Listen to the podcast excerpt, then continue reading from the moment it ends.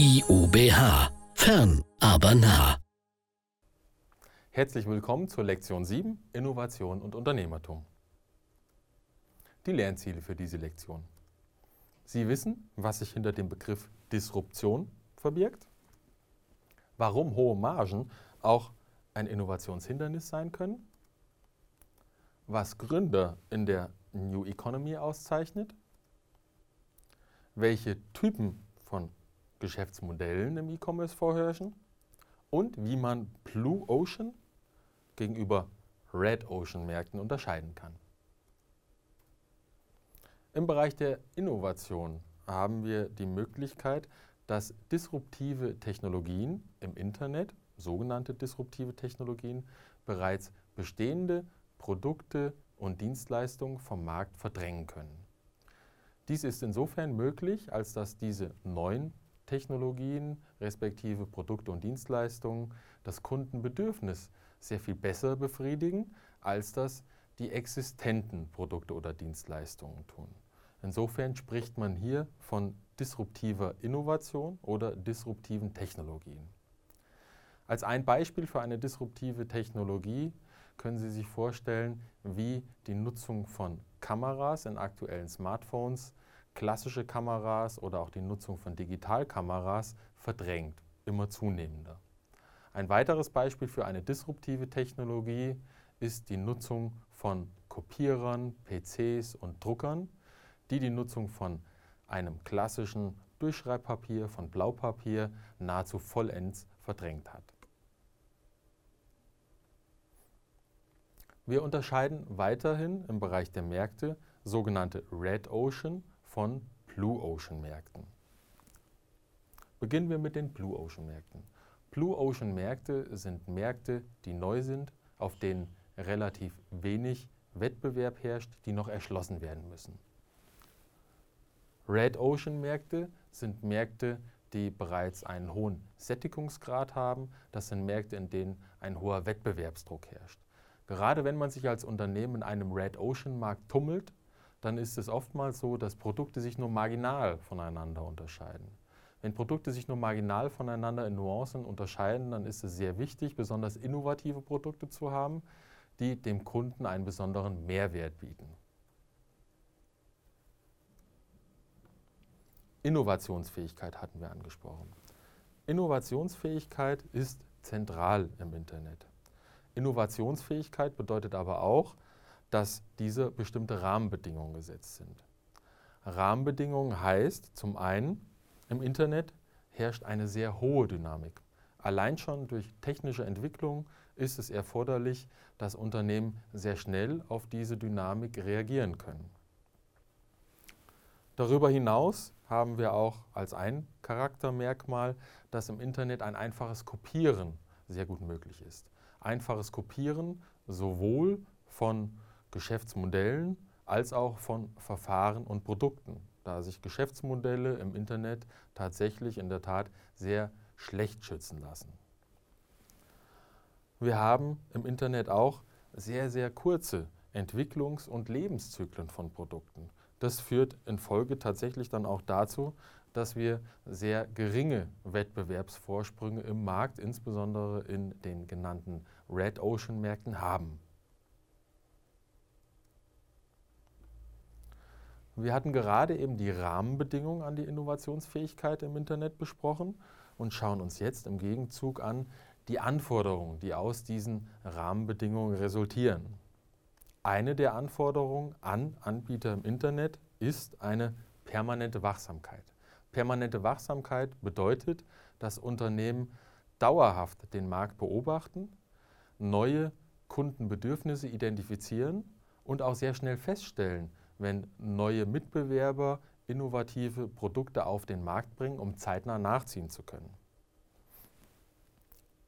Zeitnah nachziehen zu können heißt, wir haben hier eine sehr, sehr hohe Geschwindigkeit, mit der Unternehmen reagieren müssen, mit der sie Dinge umsetzen müssen, mit der sie sich an den Markt anpassen müssen. Das bedeutet allerdings auch, dass Geschwindigkeit im Internet sehr wichtig ist. Geschwindigkeit ist nahezu alles. Marktreife und Perfektion, ja man kann auch sagen, die Qualität eines Produktes ist im Vergleich zur Geschwindigkeit eher nachrangig. Viel wichtiger ist es, zeitnah, auch im Vergleich zum Wettbewerb, ein ähnliches Produkt auf den Markt zu bringen, auch wenn dieses noch nicht unbedingt die Marktreife hat, die es eigentlich haben müsste. Geschäftsmodelle im Internet lassen sich unter anderem nach der Herkunft unterscheiden. Hier gibt es drei Kriterien, die ich gerne ansprechen möchte. Ein wichtiges und auch sehr weit verbreitetes Kriterium ist das der Adaption erfolgreicher Internetanbieter aus dem Ausland. Das heißt, man schaut sich erfolgreiche Geschäftsmodelle an, die sich im Ausland bewährt haben, insbesondere aus den USA, und adaptiert diese Geschäftsmodelle möglichst schnell auf lokale Gegebenheiten, lokale Märkte und Zielgruppen. Als Beispiel wäre hierfür Zalando zu nennen. Eine zweite Option, eine zweite Charakteristik der Geschäftsmodelle nach Herkunft sind originale Geschäftsmodelle branchenfremder Anbieter. Charakteristisch hierbei ist, dass das Kundenbedürfnis durch bereits existente Angebote noch nicht optimal abgedeckt wurde und somit immer noch Möglichkeiten für potenzielle Anbieter bestehen, dieses Kundenbedürfnis optimaler zu befriedigen. Beispiel hierfür wäre rebuy.de, wobei für Kunden die Möglichkeit besteht, über rebuy.de gebrauchte Medien, Bücher und Elektronikartikel zu verkaufen und auch zu kaufen. Eine dritte Möglichkeit der Geschäftsmodelle nach Herkunft wäre originäre oder Adaption von Geschäftsmodellen von existenten Anbietern innerhalb der Branche. Diese Option ist sehr viel weniger verbreitet als die zwei bereits genannten. Prominente Beispiele hierfür wären zum Beispiel Schlecker oder auch Neckermann, die relativ früh in den Onlinehandel eingestiegen sind aber tatsächlich leider in den letzten Jahren sehr schnell vom Markt wieder verschwanden aufgrund von Insolvenzen. Geschäftsmodelle lassen sich aber nicht nur nach Herkunft, sondern auch nach Zweck- und Erlösmodell charakterisieren, wie wir hier im Folgenden uns näher anschauen werden. Zum einen haben wir Geschäftsmodelle nach Angebotsvermittlung. Angebotsvermittlung heißt, Käufer und Verkäufer treffen auf einer Plattform zusammen. Prominentes Beispiel hierfür ist, Sie kennen es alle, eBay. Dann haben wir Geschäftsmodelle, die sich primär über Werbeeinnahmen finanzieren. Häufig zu finden im Bereich der Social Media oder auch bei Google. Facebook und Twitter sind hier aus den Social Media Anbietern zu nennen. Im Bereich der Informationsvermittlung tummeln sich häufig Medienunternehmen oder auch Presseagenturen. Ein Beispiel hierfür wäre die Deutsche Presseagentur beim Handel von Online-Nachrichten. Das Händlermodell, Sie kennen es alle, klassischer Vertrieb von Produkten über einen Webshop, Zalando wäre hier zu nennen. Über das sogenannte Affiliate-Model besteht für Anbieter die Möglichkeit, auf der eigenen Plattform Angebote von Partnerunternehmen mit einzubinden. Beispiel hierfür wäre t-online.de. Im Community-Modell besteht die Möglichkeit für Privatnutzer auch Dienstleistungen oder Produkte miteinander auszutauschen, zum Beispiel Handwerksdienstleistungen.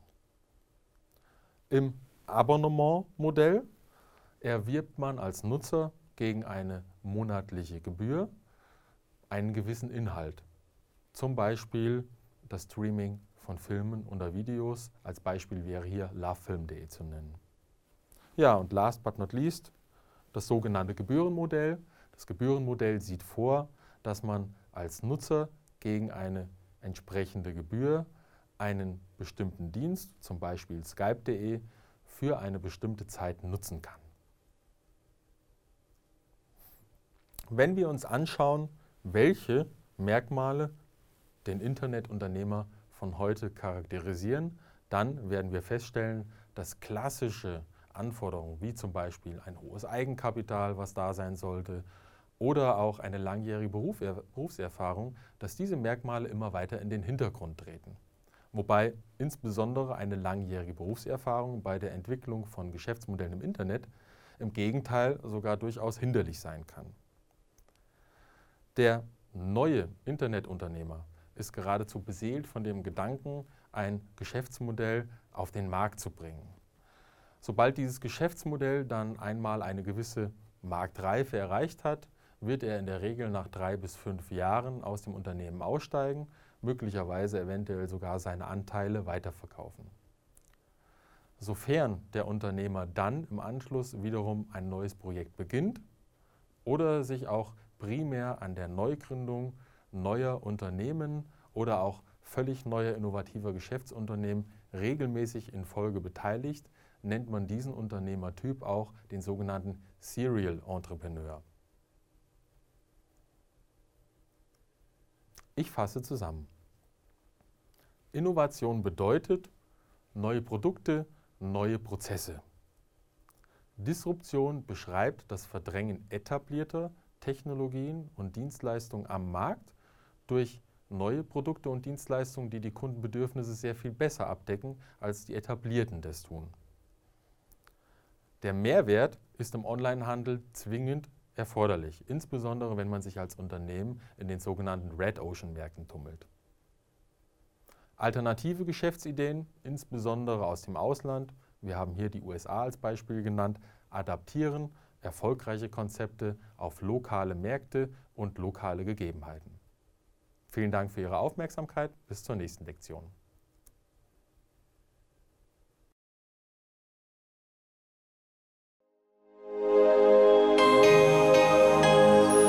IUBH. Fern, aber nah.